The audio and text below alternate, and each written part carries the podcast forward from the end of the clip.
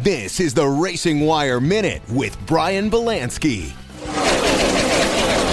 The clash at the Coliseum. That story next. The Racing Wire Minute is presented by NASCAR made history Sunday with its first short track race at the Los Angeles Memorial Coliseum. I'll get to the race in a moment, but the event was just that an event. It combined NASCAR's new cars, its star drivers, and a mix of culture that was all LA, complete with an Ice Cube concert during the halftime break.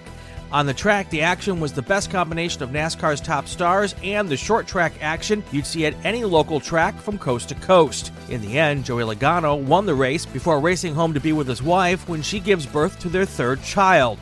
Kyle Busch was second, Austin Dillon, Erik Jones, and Kyle Larson rounded out the top five.